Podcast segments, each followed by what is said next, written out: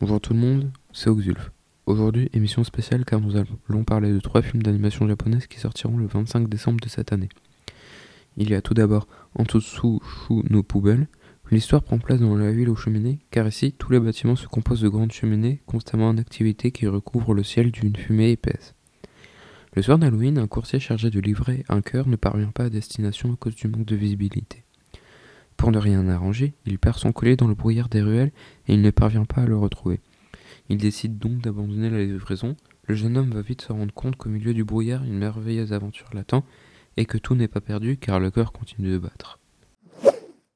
Le second film est Jose Tutora Tu Sakana Tashi. L'histoire se centre sur Tsuneo, un étudiant universitaire travaillant en temps partiel dans un club de mahjong.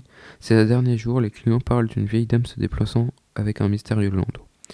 Un jour, il découvre ce qu'il se trouve dans ce landau. Une jeune fille paraplégique du nom de Kumiko mais qui se fait appeler José, un nom qui provient de son livre favori. Ainsi, une amitié se développe entre eux jusqu'à peu à peu se transformant en amour. Et le troisième est Pokémon, les secrets de la jungle. Coco est un garçon qui a vécu toute sa vie dans la forêt avec des Pokémon sauvages qu'il considère comme sa famille.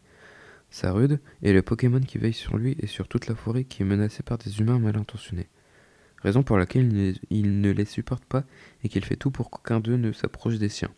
Or pourtant, le destin de Coco rencontre Sacha et son Pikachu. Il se fait son tout premier ami humain.